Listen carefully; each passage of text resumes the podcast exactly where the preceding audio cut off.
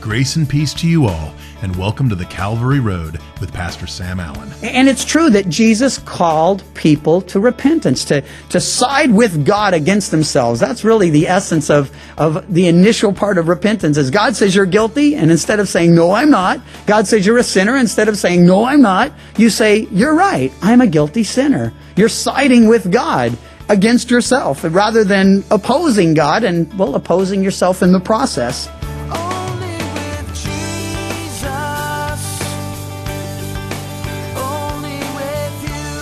Who do you say that I am? Perhaps one of the most important questions that Jesus ever asked, and a question that each of us needs to answer.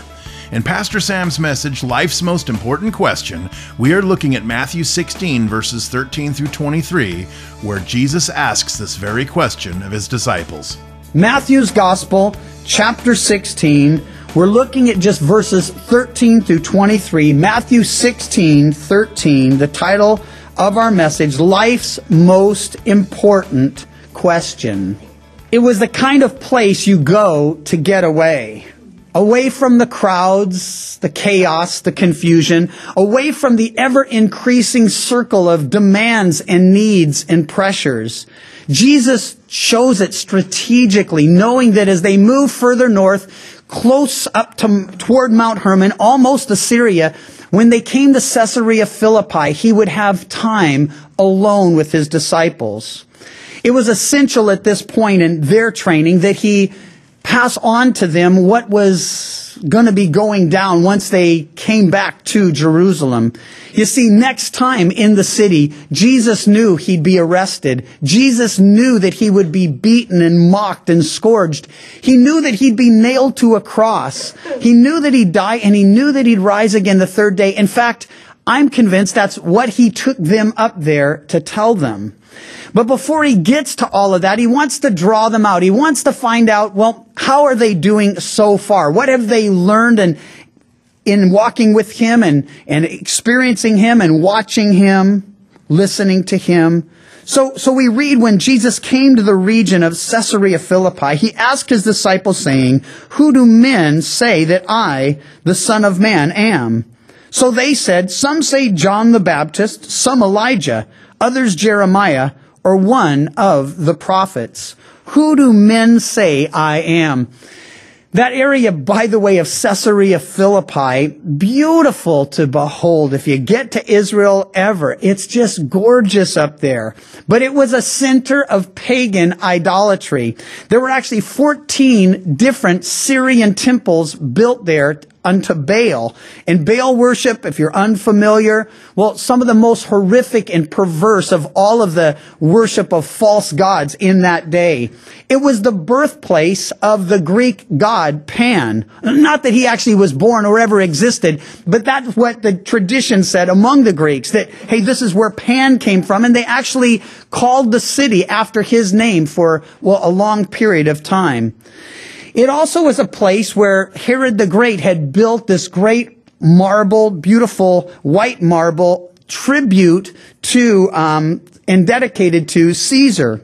And so it was a place of idolatry. And it's interesting as we read through these few verses together that we're going to see that was significant, that he chose it not just for its serenity, not just for its beauty, but because of its idolatry. And here's why.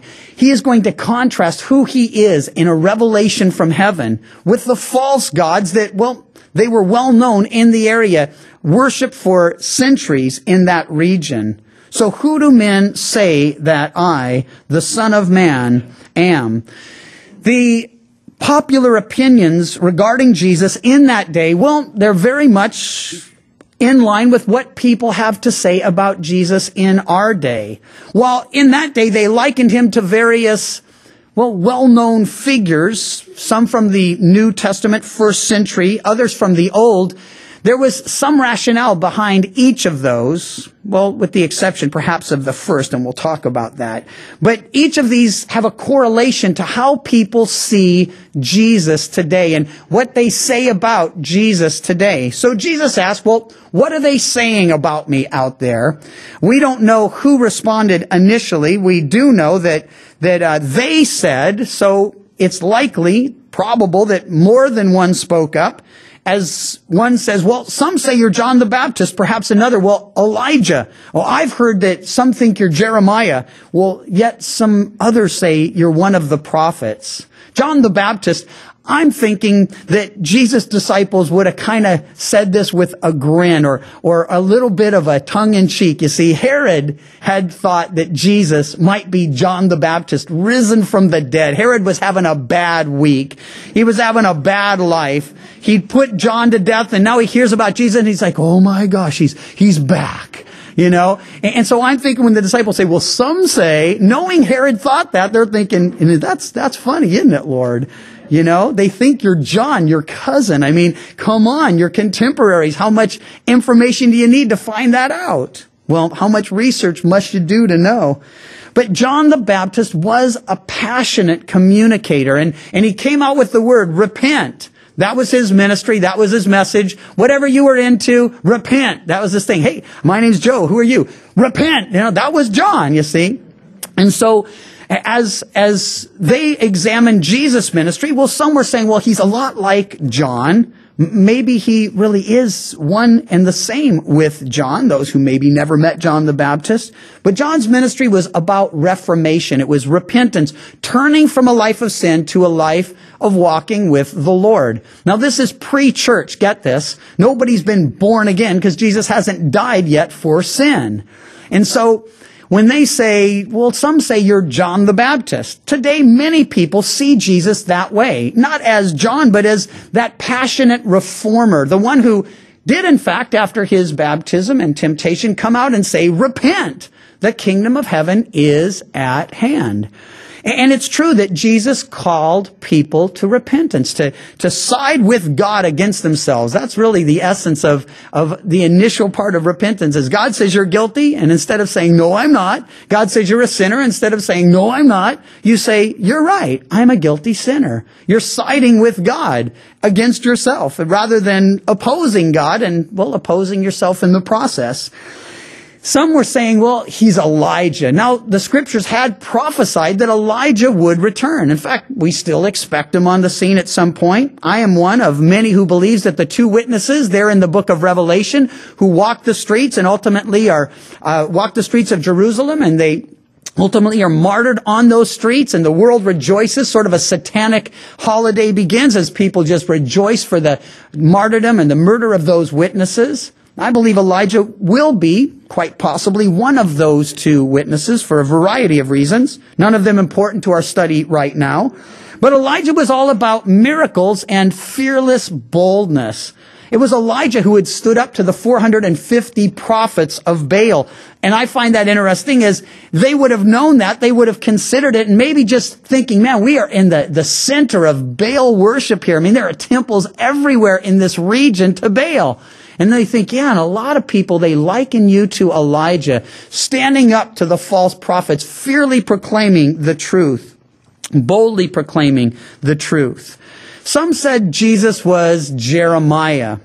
That would have been because of Jesus' great compassion, the obvious ministry of mercy that he exercised to so many. Not just working miracles, raising the dead and giving sight to the blind and hearing to the deaf. And, and no, he, he was doing it all. And, and as he did, well, some were saying, well, maybe Jeremiah, he's so compassionate, he's, he's so tender, he's so caring as Jeremiah had been in his generation, or one of the prophets. I mean, even Jesus' enemies said, no man ever spoke as this man.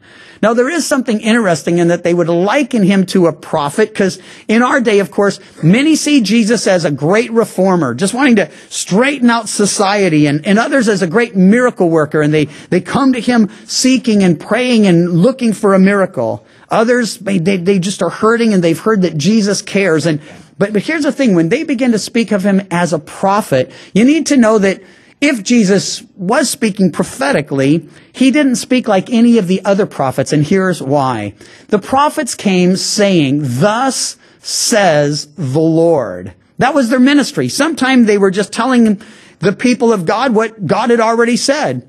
Other times they were saying, hey, here's the future or here's what's coming. Thus says the Lord. But you will never find our Lord using those words. He never says, thus says the Lord. You know why? He was the Lord.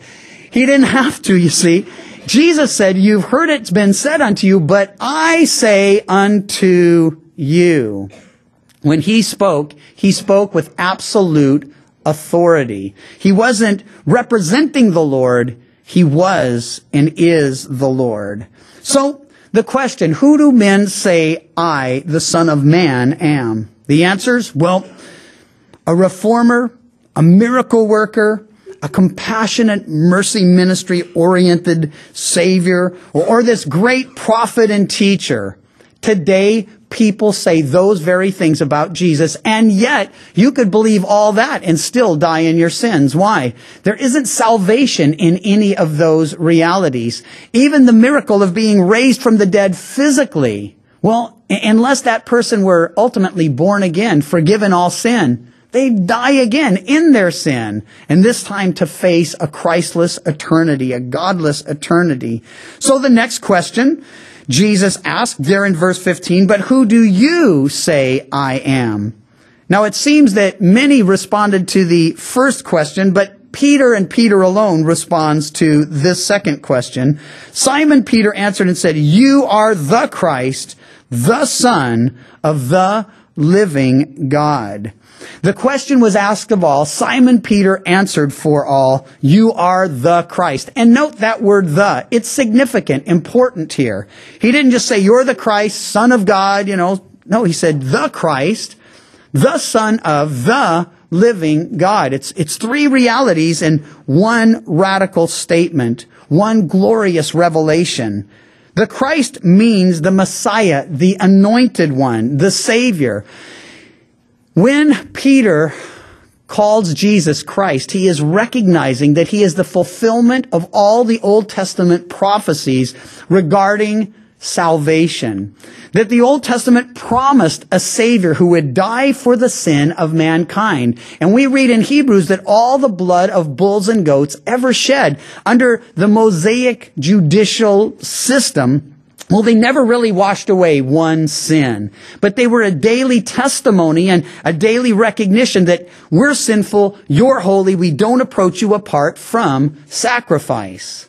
Jesus came and did once and for all what all those sacrifices could never do. He atoned for sin. He died for our sins, we're told, was buried and rose again the third day. So when he says, you are the Christ, well, that means the Messiah the anointed one, the Savior. You shall call his name Jesus, for he will save his people from their sins. He's also called the Son of the living God, and he's the Son.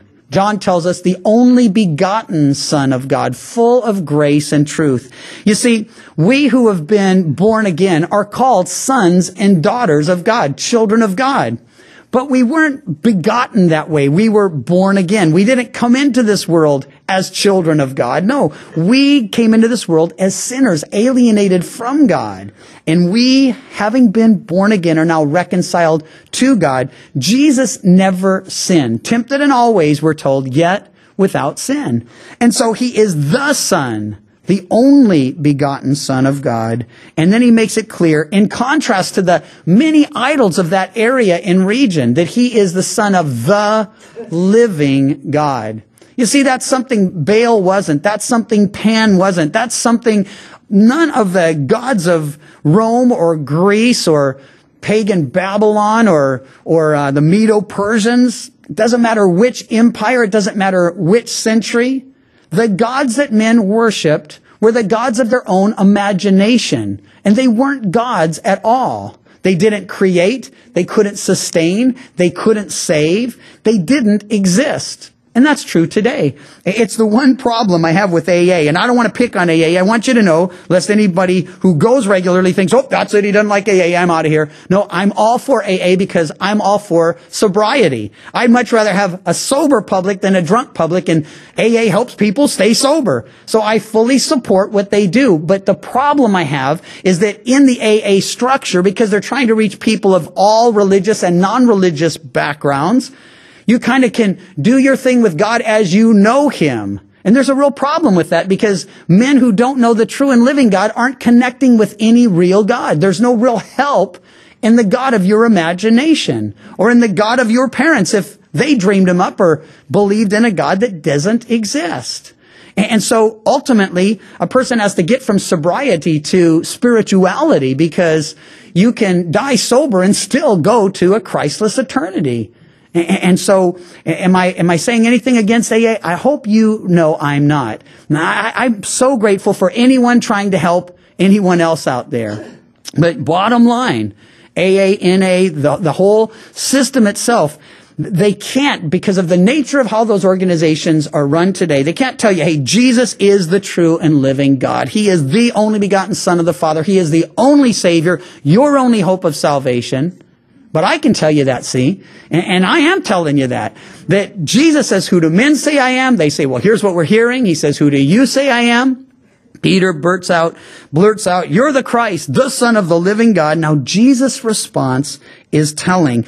This isn't just a radical exclamation from Peter. This is a glorious revelation from the Father, a glorious revelation from heaven. So Jesus answers and says to him, blessed are you, Simon Barjona, for flesh and blood has not revealed this to you, but my Father who is in heaven. You see, life's most important question isn't who do men say Jesus is, or even who do you think Jesus is? Life's most important question is who does the Father say Jesus is? And the Father says, this is my beloved Son in whom I'm well pleased. This is the Son of God. Hebrews chapter 1 says that Jesus is the express image, the perfect representation of the Father, so much so that Jesus could tell his disciples and did, if you've seen me, you've seen the Father. You know what he's like, you know how he acts, you know what he thinks, because man, I am truly the perfect and express image of my Father. So, Blessed is the man to whom the Father reveals Jesus. And that's what's happened here.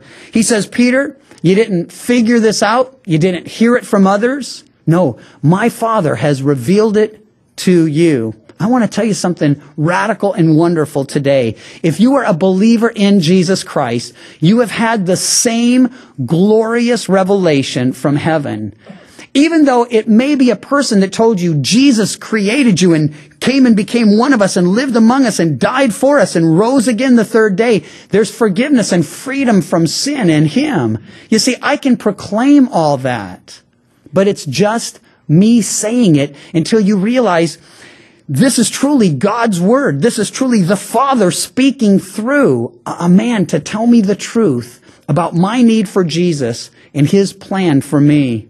I was thinking about this last night and early this morning, kind of all blends together at some point in there. And, and I was thinking, you know, today as, as I stand and share God's word with you, there are hundreds of thousands of people, pastors worldwide doing the very same thing. I was thinking, all the different personalities and voices and attitudes and all that we are and all that we bring to our study of the Bible together, God is using them all but it's ultimately His voice that must be heard. That's why the scripture says today, if you hear His voice, don't harden your hearts as they did in the wilderness. Don't harden your hearts. If you realize, hey, this is a revelation from heaven, not just words on a page, not just a message from a pastor. No, this is a revelation from the Father in heaven. So, who does the Father say Jesus is? It is ultimately the issue of life. It is life's most important question. So Peter having said, you're the Christ, the son of the living God, Jesus having affirmed that and said, hey, man, how blessed you are, Peter. A revelation from the Father, not flesh and blood, but my Father who is in heaven. And then Jesus gives us a couple first. He says, and I say to you, you are Peter, and upon this rock I will build my church, and the gates of Hades shall not prevail against it. Now, in verse 17, he called him Simon, reminding him of who he was and what he'd been before Jesus called him and began to transform him. Simon just means a reed. And, and you know, the wind blows, the reed bends. That was Simon, vacillating, wavering, uncertain. But Jesus, having gotten a hold of him, he says, look at Peter. Peter, oh, that's completely different. It- It's Petros. It means a rock. Now, some have imagined that what Jesus is saying here, though, is that Peter, you're such a rock. I'm going to build my church on you. It's going to be glorious, man. You're going to be the foundation. You're going to be the, no, listen, that's not what Jesus is saying. I can tell you that grammatically. He says, you are Petros, and upon this Petra, both mean rock, but the first one means, well, like a, a chip off the old block, a, a rock, but not the whole stone, you see. Petra, that speaks of a more radical rock. In fact, there at Caesarea Philippi, if you ever get there, there is this glorious, just radical rock right there where the Jordan kind of mouths out of the ground and begins its run. And, and, well, it's, it's not half dome. I mean, you've been to Yosemite, you're going to go and say, man, we got it, we got it nailed. I mean, it's nothing. No, but, but for there and for then, it's radical. And, and because that's where they were, I'm thinking, Jesus is saying, listen, I'm making you into something solid, Peter. I think he's doing that with a lot of people here. In fact, I think as surely as Jesus took those disciples aside and up north and to a quiet place where he could commune with them and communicate with them, that that's what these services become for many of us. A chance just to come aside, to get away from all the stimulation and the, the chaos and confusion of our society and just to listen to the Lord as we open his word together and, and feast our eyes and hearts on the things that feed and refresh and cleanse us. Well, here he says, You're Peter, Petros, and on this rock, Petra, I will build my church. Before we talk about the gates of Hades, the doors of death, note that Jesus says, I will build my church. It's yet future because the church would not be birthed until Acts chapter 2, not until after the resurrection, not until the word was poured out. And well perhaps perhaps that was the day when the whole thing goes down and where the spirit comes down and where well life begins spiritually for that entire 3000 that were added to Christ's disciples that day. But but but here's the thing. Jesus says I will build my church. Not Peter, you're going to build my church and then you'll pass it on to the next guy and he'll pass it on. And no, I'm going to do my work. I'm going to do my thing in people and through people. And I, as a pastor, find great comfort in Jesus' statement that it's his church. It's his work. He'll build it. It means my total responsibility is to be faithful in the ministry he's given me. But when I stand before him, it won't be comparing me with others or it will just be, hey, did you do what I gave you to do? Did you do what I sent you to do? By the way, Elijah outwardly had a very successful ministry since we mentioned him and they did. Jeremiah outwardly, well, you wouldn't have thought so. If you're familiar with his ministry at all, he's called the weeping prophet because he, he ministered and prophesied for an entire generation without one conversion. Not one person turned to the Lord during his entire ministry. But I'm absolutely convinced that when Jeremiah stood before the Lord, that he heard the same thing Elijah did. Well done, good and faithful servant. And Jeremiah was like, well, you probably weren't paying attention, were you? Nobody repented. I pled with them. I prayed for them. I wept for them and nobody repented. But see, that's not, that's not Jeremiah's responsibility. That's not Elijah's responsibility. It's not even my responsibility. No, my responsibility is to speak the truth in love.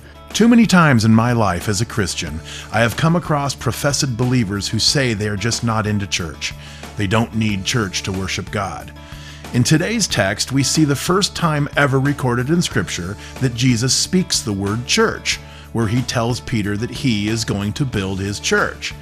Now, Jesus is not going to build Peter's church or just build any church, he's going to build his church.